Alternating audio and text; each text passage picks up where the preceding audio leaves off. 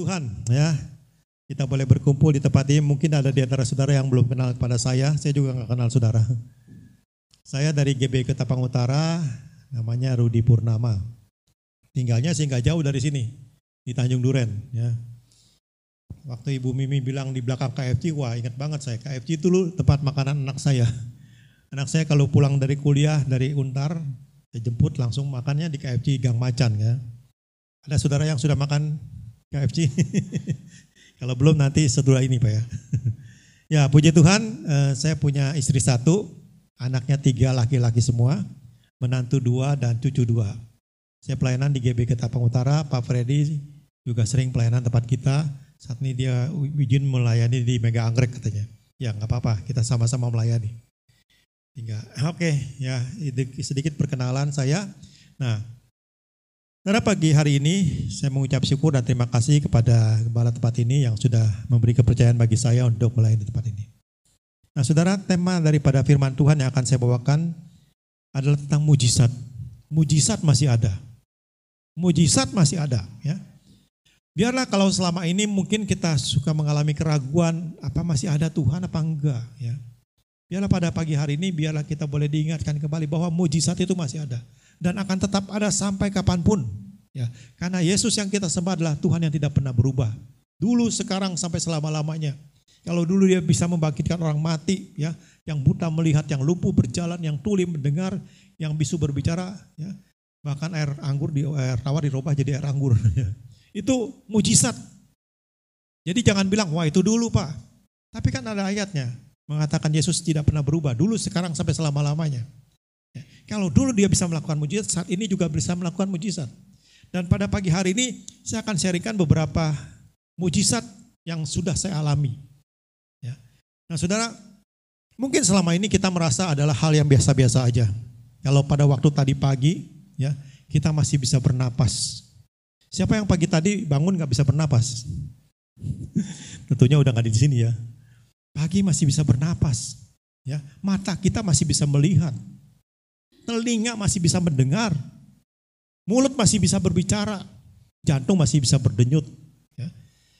tangan dan kaki kita masih bisa digerakkan, dan seluruh organ tubuh kita masih bisa berfungsi dengan baik. Itu mujizat, saudara. Itu luar biasa. Jadi jangan menganggap itu oh, udah biasa, Pak. Itu luar biasa. Coba kalau kita melihat orang-orang yang sedang dirawat di rumah sakit, lebih lebih sedang yang dirawat ruang ICU, ya, untuk mendapatkan misalnya bernapas saja mesti pakai apa? Oksigen. Tempoh hari waktu zaman COVID lagi melingkat, oksigen tuh mahal. Waduh, oksigen. Bagaimana? Supaya bisa napas saja. Nah sekarang saudara kita bisa bernapas, nggak usah pakai oksigen karena Tuhan sudah memberikan. Ya. Supaya denyut jantungnya bisa berdenyut pakai alat apa? Pacu jantung. Dan itu bayar. Saudara, kita bisa bernapas, bisa berdenyut jantung kita, kita nggak bayar, gratis. Semua itu diberikan oleh Tuhan dan itu suatu yang luar biasa. Itu mujizat. Jadi kalau pada pagi hari ini kita merasakan, wah mujizat tuh nggak ada, itu mujizat, saudara. Seperti tadi saya katakan, suatu keajaiban yang kalau kita masih bisa peroleh sampai sekarang ini. Nah, saudara, saya mau baca dalam Matius pasal 10 ayat yang ke-30. Matius pasal 10 ayat yang ke-30. Dan kamu, rambut kepalamu terhitung semuanya. Satu-satu aja dulu ya. Dan kamu, kamu setiap kita, rambut di atas kepala kita aja udah terhitung. Saudara ada yang pernah minta kepada Tuhan, Tuhan hitungin rambut saya? Belum kan? Orang yang katanya mengasihi kita yang lagi pacaran nih ceritanya. Pernah ada yang suruh ngitungin rambut? Oh, itu buang-buang waktu pak. Ya, tapi dikatakan dan kamu setiap kita yang termasuk saya. Rambut di atas kepala kita itu sudah terhitung semuanya. Tanpa kita minta Tuhan sudah ngitung. Hal-hal yang kecil aja Tuhan sudah perhatikan, sudah perhatikan, sudah pedulikan. Apalagi hal-hal yang besar. Jadi kita nggak usah takut, nggak usah khawatir menghadapi hidup ini. Bunga bakung di padang aja dipelihara, burung di udara aja dipelihara, apalagi kita saudara manusia yang diciptakan menurut peta dan teladan Allah pasti akan lebih dipelihara. Nah saudara, seperti tadi saya katakan di awal bahwa saya akan banyak sharingkan tentang masalah-masalah mujizat yang sudah saya alami. Karena kalau saya tidak menyaksikan, saya merasa berhutang sama Tuhan. Ya. Saya berhutang sama Tuhan kalau Tuhan sudah menyatakan mujizat dan mujizat yang saya alami itu luar biasa. Yang nggak menurut pemikiran manusia itu nggak mungkin. Saudara, pada tahun 1990, sekarang udah tahun berapa saudara? 2022. Ini kejadiannya tahun 1990. Saya ingat tanggalnya tanggal 15 September. Ya, habis pelayanan di gereja sebagai worship leader seperti tadi. Wah, berteriak-teriak, semangat. Ya. Terus begitu pulang dari gereja, ya, itu badan pada lemes. Badan lemes, panas ya. Terus keringetan semua seperti butiran-butiran jagung. Kayaknya gimana ya? Perut enek, gak bisa makan. Itu udah sampai rumah. Terus saya telepon koko saya, kakak saya yang kebetulan seorang dokter di rumah sakit sumber waras. Dibilang, udah periksa aja ke laboratorium. Periksa ke laboratorium. Nah saudara, berhubung itu hari minggu, saya pikir udahlah nanti besok Senin aja. Nah Senin saya periksa. Saya ambil darah, diambil darahnya di bagian laboratorium di rumah sakit. Dan ternyata setelah ditunggu hasilnya itu hasilnya luar biasa, mengagetkan. Ya, bagi saya sih yang ngerti nggak masalah, tapi bagi kakak saya itu yang ngerti masalah kedokteran medis karena dia seorang dokter, dia kaget. Karena kenapa? Karena waktu dilihat dari hasil tes darahnya itu sangat me, apa, mengagetkan. Belum pernah kejadian seperti itu. SGOT, SGOT, SGPT, kadar penyakit kuning di dalam darah ya. Itu normalnya 50. Saudara, hasil yang waktu diperiksa di saya itu, hasil laboratoriumnya itu berapa saudara? 100? Bukan. 200 juga bukan. 500? Bukan. Ada bisa nebak saudara? berapa? 1000? Masih belum. Masih kurang. 900. kurang. Itu kaget banget. Itu goceng, saudara. Tahu nggak goceng? nolnya tiga. Nolnya satu jadi nolnya tiga. Lima puluh normal, lima ribu. Itu hasilnya. SGOT, SGPT nilainya normalnya 50, itu 5000. Kadar bilirubin, kadar penyakit kuning ya, kadar kuning dalam darah itu normalnya satu. Saya bukan dua, bukan tiga, bukan lima, bukan sepuluh, tetapi sebelas. Sampai koko saya bingung. Wah ini mungkin salah kali. Coba diulang lagi. Waduh diambil lagi darahnya. Diulang lagi saking penasaran. Saudara. Diambil darah lagi. Dan hasilnya tetap sama. 5000 sama 11. Waduh kok saya yang dokter itu juga bingung. Dia pikir waduh gimana nih ya. Belum pernah dapat pasien seperti ini. Dan dia tanya kepada atasannya. Atasannya seorang internis penyakit dalam. ya Yang udah biasa menangani kasus-kasus penyakit dalam. Dia tanya, dok Pernah nggak dapat pasien yang SGOT, SGPT-nya 5 ribu? Hah? 5 ribu katanya. Belum pernah. 2 ribu aja udah koma orangnya. 2 ribu koma, ini 5 ribu saudara. Itu nggak salah. Enggak, ini udah dua kali diperiksa katanya. 5 ribu. Aduh kok saya jadi bingung. Aturan dia nggak jadwal jaga malam, kan biasa kalau di rumah sakit tuh suka ada jadwal jaga malam, seminggu pasti sekali. Ini tiap-tiap hari dia jaga malam. Besokannya aturan temennya yang jaga, udah saya yang jaga. Kenapa saudara? Karena dia takut. Karena dia dengar dari atasannya 2000 udah koma ini 5000 sebentar lagi apa? Titik benar. Bentar-bentar dia lihat ke ruang ke ruang apa? Saya dirawat di rumah sakit itu, rumah sakit sumber waras. Dia lihat. Dan dia nggak cerita hal itu. Karena kalau dia cerita, tentunya makin akan melemahkan saya. Yang bingung dia. Yang sakit saya, yang bingung dia, saudara. Kenapa? Ya karena dia tahu 2000 koma ini 5000. Wah, bentar-bentar nih dia lihat lagi. Dia pura-pura periksa, saudara periksa. Tensi lagi. Dia keluar lagi. Besokannya aturan dia nggak jaga malam, dia jaga lagi. Dan sampai 14 hari, nggak sampai 14 hari, 10 hari lah. Saya udah boleh diizinkan pulang. Dan begitu pulang, saya dibilang sama koko saya. Tahu nggak lu? Dia kalau ngomong gua lu. lu SGOT SGPT-nya 5 ribu. Dokter gue, gue bilang 2 ribu udah koma. Lu 5 ribu. Mujizat. Mujizat. Wah saudara saya waktu mendengar perkataan itu, oh iya, bener-bener. Dikasih kesempatan kedua. Dan itu kejadian tahun 1990 dan ini 2022. Berarti udah 32 tahun. Mungkin kalau hal itu tidak terjadi, mujizat saya udah gak ada tempat ini.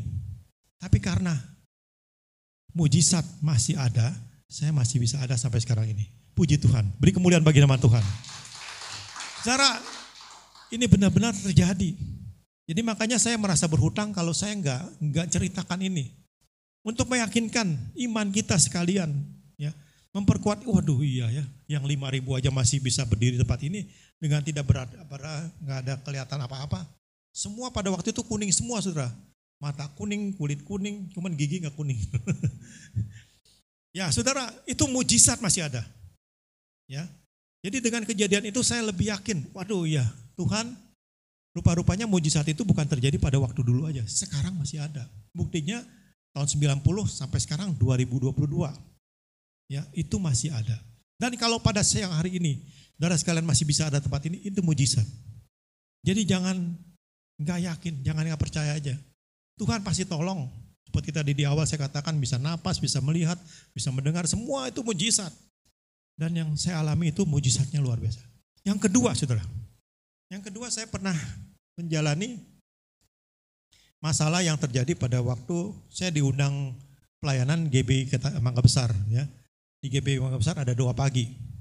Ada dua pagi di sana jam 5. Dari Tanjung Duren, saya bangun jam 4 untuk siap-siap naik motor, saudara. Motor, saya pikir pagi-pagi ya udah naik motor aja. Naik motor udah sampai dari Tanjung Duren set gitu ya. Tiba-tiba sampai di Jalan Gajah Mada. Jalan Gajah Mada itu ke kanan Mangga Besar, kalau lurus masih ke Glodok ya, itu lampu merah. Pada waktu lampu merah, saya stop. Sepi, saudara, jam 4 pagi bayangkan. Mungkin saat itu jam setengah lima. Sepi. Nah, saudara waktu itu, begitu sepi tiba-tiba ada dua orang datang. Badannya gede-gede. Saya udah gede gini, badannya yang lebih gede lagi ada. Gede-gede. Ya dia samperin motor saya. Yang satu megang motor saya, yang satu keluarin golok. Saya pikir bawa kayu, katanya golok saudara. Goloknya taruh di mana saudara? Taruh di leher. Minggir, minggir katanya. Minggir. Minggir ke mana? Pokoknya minggir. Ya, dia minggir. Ya udah saya ikutin aja. Dengan golok masih di leher. Yang satu red. Nah saudara, begitu sampai di pinggir, saya pikir waduh bagaimana nih, mau teriak, mana mungkin ada orang yang nolong, pagi-pagi masih belum ada. Tapi pada waktu itu sepertinya ada pemikiran dalam saya, kenapa saya nggak minta tolong sama Tuhan? Kalau aku motong bikin apa minta tolong sama manusia tentunya goroknya set ya. Tapi kalau mungkin meminta tolong sama Tuhan, nggak tahu ceritanya kayak apa. Ya. Nah, saya berteriak tiba-tiba refleks. Yesus dalam nama Yesus. Saudara tahu pada waktu saya mengatakan Yesus dalam nama Yesus, itu orang yang dua-dua badan gede, dia lari Golok yang ada dia lari ke sana. Sampai di ujung gang. Sampai begitu di ujung gang, dia lihat-lihat begitu. Saudara, kalau saja sampai saat ini saya pengen ketemu sama orang-orang itu, ya, saya pengen tahu, kamu lihat apa sih? Saya percaya, saudara, itu malaikat Tuhan. Malaikat Tuhan yang dikirim pada waktu kita sebut nama Yesus. Tuhan Yesus menyuruhkan malaikat, tuh lihat anak saya. Ya, anak saya yang mau pelayanan di dua pagi, itu mau di apa dirampok ceritanya. Tapi mujizat Allah masih ada. Pada waktu saya ceritakan itu sama saudara-saudara saya, hati-hati lu lain kali jangan, ya lain kali emang aku mau begitu. lain kali jangan gitu, kalau pernahnya itu salah-salah goroknya bisa lehernya, bisa tebas ya. Tapi saya percaya saudara, mujizat Allah masih tetap ada. Dan tidak pernah berubah dulu sekarang sampai selama. Buktinya apa? Golok yang ada di leher aja. Yang orang bilang tinggal tek, hilang langsung. Ya ini lehernya masih aman nggak ada bekas sedikit pun juga. Ya. Motornya juga masih bisa pakai. Ya. Jadi saudara, mujizat Allah masih tetap ada. Jadi nggak usah takut, nggak usah khawatir menghadapi hidup ini. Ya. Jadi, nah saudara pada pagi hari ini, kuasa Tuhan masih tetap tetap sama sampai sekarang ini. Buktinya saudara, saya membacakan alam Filipi pasal 4 ayat ke-19 ayat yang kedua. Allahku akan memenuhi segala keperluanmu menurut kekayaan dan kemuliaannya dalam Kristus Yesus. Nah itu tentang kesehatan, saudara. Tentang kebutuhan hidup. Ayatnya mengatakan Allahku. Allah saudara sama Allah saya sama kan saudara? akan memenuhi segala kebutuhanmu, keperluanmu. Bukan keinginan ya. Beda antara keperluan dengan keinginan. Keperluanmu menurut kekayaan dan kemuliaannya di dalam Kristus Yesus. Dia akan penuhi segala kebutuhan kita, keperluan kita. Saudara kita tahu saat ini suasana lagi nggak bagus ya. Orang-orang bilang bulan-bulan tahun-tahun depan resesi. Waduh. Tapi biarlah ini ayat boleh menjadi kekuatan, menjadi, pegangan bagi kita sekarang. Apa pun yang terjadi, mau resepsi, mau apa lagi, tetapi Tuhan pasti akan memenuhi segala keperluan kita. Pasti akan dipenuhi. Dan kalau firman Tuhan disebutkan, pasti nggak pernah diganti. Tuhan tidak pernah gagal janjinya. Kalau manusia ngomong mungkin bisa omdo ya. Maksudnya bisa enggak dibatalkan. Tapi kalau firman Tuhan tidak mungkin tidak digenapi. Dia pasti menggenapi. Ya. Nah saudara pada waktu saya baru berumah tangga. Saya ingat saya tinggal di Jara Jeruk Nipis ya di belakang sono di daerah Duri Kepak ya. Nah itu air di tempat saya tuh nggak bagus. Jadi untuk keperluan mandi, cuci, cuci segala itu kita pakai air sumur ya.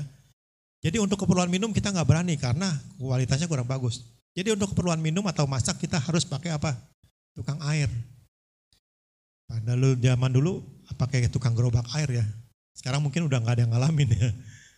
Tiga, uh, tiga, waktu kan udah 38 tahun ya menikah ya. Jadi pakai tukang gerobak air. Satu malam saudara, istri saya bilang, Pak, persediaan air kita udah tinggal sedikit. Besok mau masak, mau ma, apa masak nasi bagaimana ya? Kita nggak ada air lagi. Ya, ya udah kita serahkan aja sama Tuhan. Nah pada waktu malam kita mau tidur, kita kita bisa berdoa ya. Laporan saya, Tuhan setelah mengucap syukur semuanya, saya laporin sedikit. Tuhan persediaan air kami sudah nggak ada lagi. Besok kami harus pakai. Udah kita tidur. Saudara pagi-pagi, pagi-pagi pintu jam 5 pagi pintu depan rumah saya, pintu pagar besi itu diketrek-ketrek. Ketrek-ketrek ini, trek-trek-trek. Ya, waktu zaman dulu kan kita masih pakai hordeng ya. Zaman sekarang udah gak ada hordeng kali. Kita lihat siapa nih ketrek-ketrek. Kita lihat ada abang-abang, bapak-bapak, bapak-bapak pakai topi. Ya. Terus ketrek-ketrek. Makin gak dibukain, makin ketreknya makin kenceng. Akhirnya kita bukain. Kenapa pak? Bapak mau isi air. Oh, iya, kok Bapak tahu? Iya, pokoknya Bapak mau isi air. Iya, buka pintu. Langsung dibukain pintu. Beneran. Tukang air masukin, isi penuh-penuh. Saudara, itu kejadiannya jam 5 pagi. Biasanya tukang gerobak air itu, ya. Kalau lewat paling jam 8, jam 9 atau jam 10. Ini jam 5 pagi. Saudara, saya lagi mikir, kok bisa jam, jam 5 pagi ya? Oh iya kan lagi malam kita udah berdoa. Pada waktu malam kan kita udah lapor, Tuhan stok air kita udah menipis. Ya. Nah, saya percaya ini gambaran saya aja. Tuhan Yesus pada waktu itu Tuhan bilang sama tukang gerobak air, eh, besok pagi datang ke rumah bapak itu. Itu kira-kira gambarnya, buktinya apa? Jam 5 pagi, saudara. Logikanya jam 8 atau jam 9 baru keliling. Ini jam 5 pagi, dia khusus datang ke tempat saya. Kalau bukan mujizat itu, apa yang bukan dari itu. Tuhan akan memenuhi segala kebutuhan kita. Pasti akan dicukupi. Jadi nggak usah takut, nggak usah khawatir hadapi hidup ini. Ya itu tentang air. Tentang hal yang kecil-kecil ya. Saya pernah, biasa kalau pagi tuh anak saya sama istri saya kan masih kerja saya udah pensiun ya. Istri saya kerja sebagai seorang guru, dia harus persediaan makanan pakai roti tawar. Roti tawar, biasa kalau roti tawar pakai apa? Mentega kan? Mentega pakai meshes gitu ya. Nah, setelah udah siapin itu, Istri saya pergi. Nah satu waktu, satu malam, persediaan mentega saya di tempat udah habis. Aduh udah habis. Saya baru mau pergi ke Indomaret, Alfamart dekat rumah ya. Baru mau pergi, tiba-tiba anak saya pulang. Anak saya pulang dari tempat kerjanya dia bawa kardus. Apa tuh? Saya bilang. Itu parcel lebaran. Bos tadi bagi-bagi parcel lebaran, semua di karyawan dikasih parcel lebaran. Wah, Begitu anak saya mandi, saya bilang buka ya. Ya buka aja, saya buka, di dusnya buka. Saudara, biasanya namanya parcel lebaran. Itu isinya apa saudara? Ada yang udah pernah dapat? Beras ya. Beras, sirup. Udah dapat ya. Beras sirup apa lagi Pak? Hah? Kulit. Biskuit, ya. Apa lagi? Gula, kecap gitu ya, snack gitu ya. Tapi pernah nggak ada yang dapat parcel lebaran isinya mentega? Nggak ada saudara. Saya kaget saudara. Beras ada, biskuit ada, sirup ada, gula ada, semua. Telur nggak ada, telur pecah ya. Ini ada mentega. Pas seperti saya mau pergi, ya, baru saya mau keluar, mau pergi ke Indomaret atau Alfamart yang dekat rumah, ya. Tiba-tiba anak saya pulang dengan bawa parcel lebaran.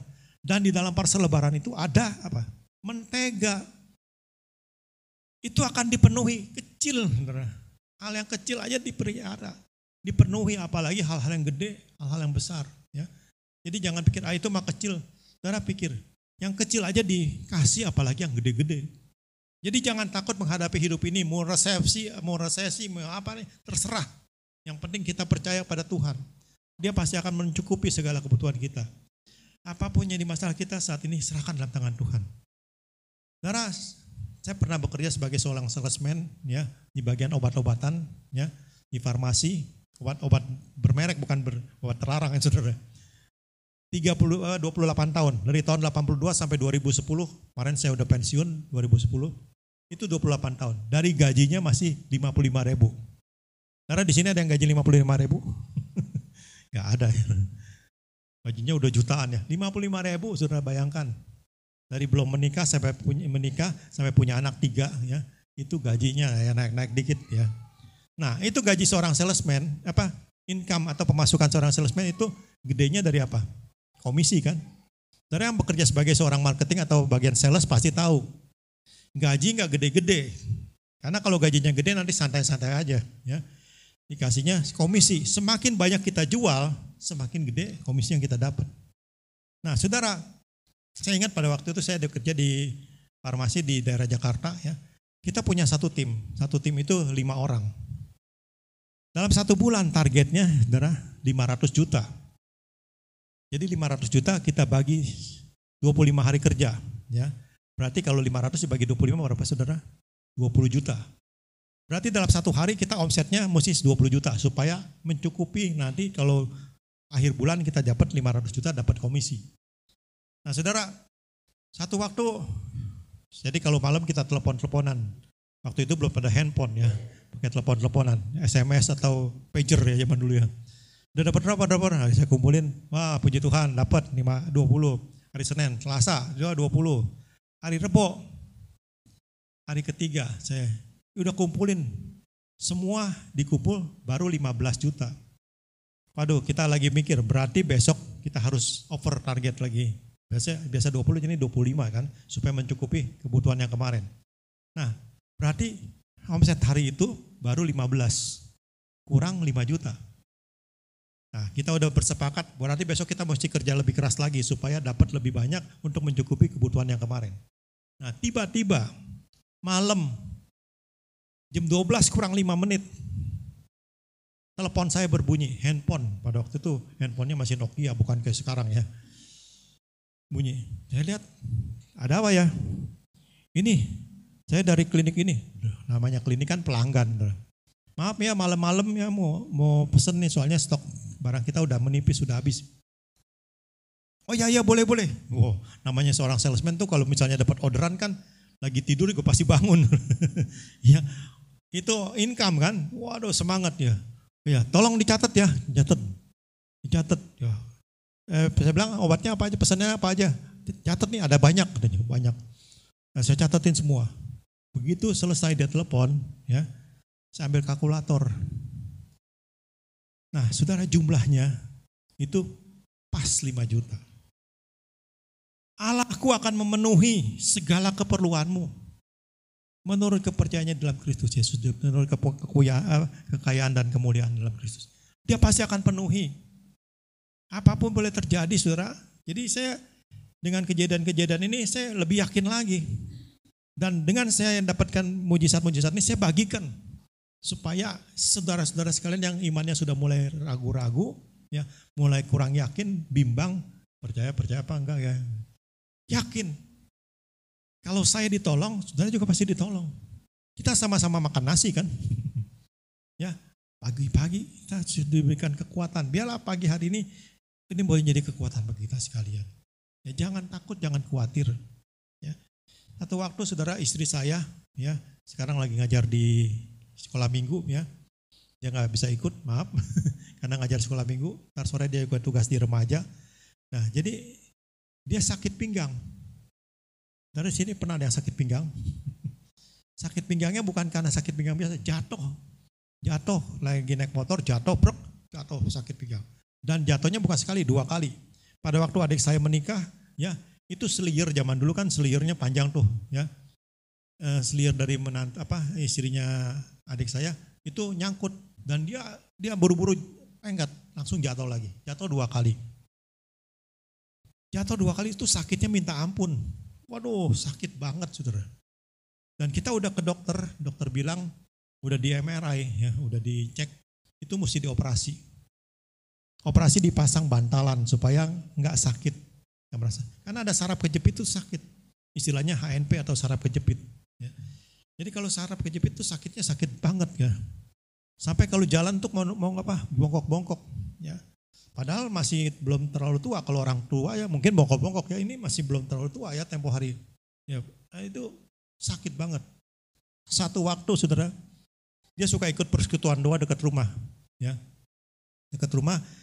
Ya bukan dekat rumah juga ada beberapa uh, di ya ditinggal jalan duku dia di jeruk nipis ya itu ada persekutuan. Jadi kalau ke sana mesti pakai bajai ya.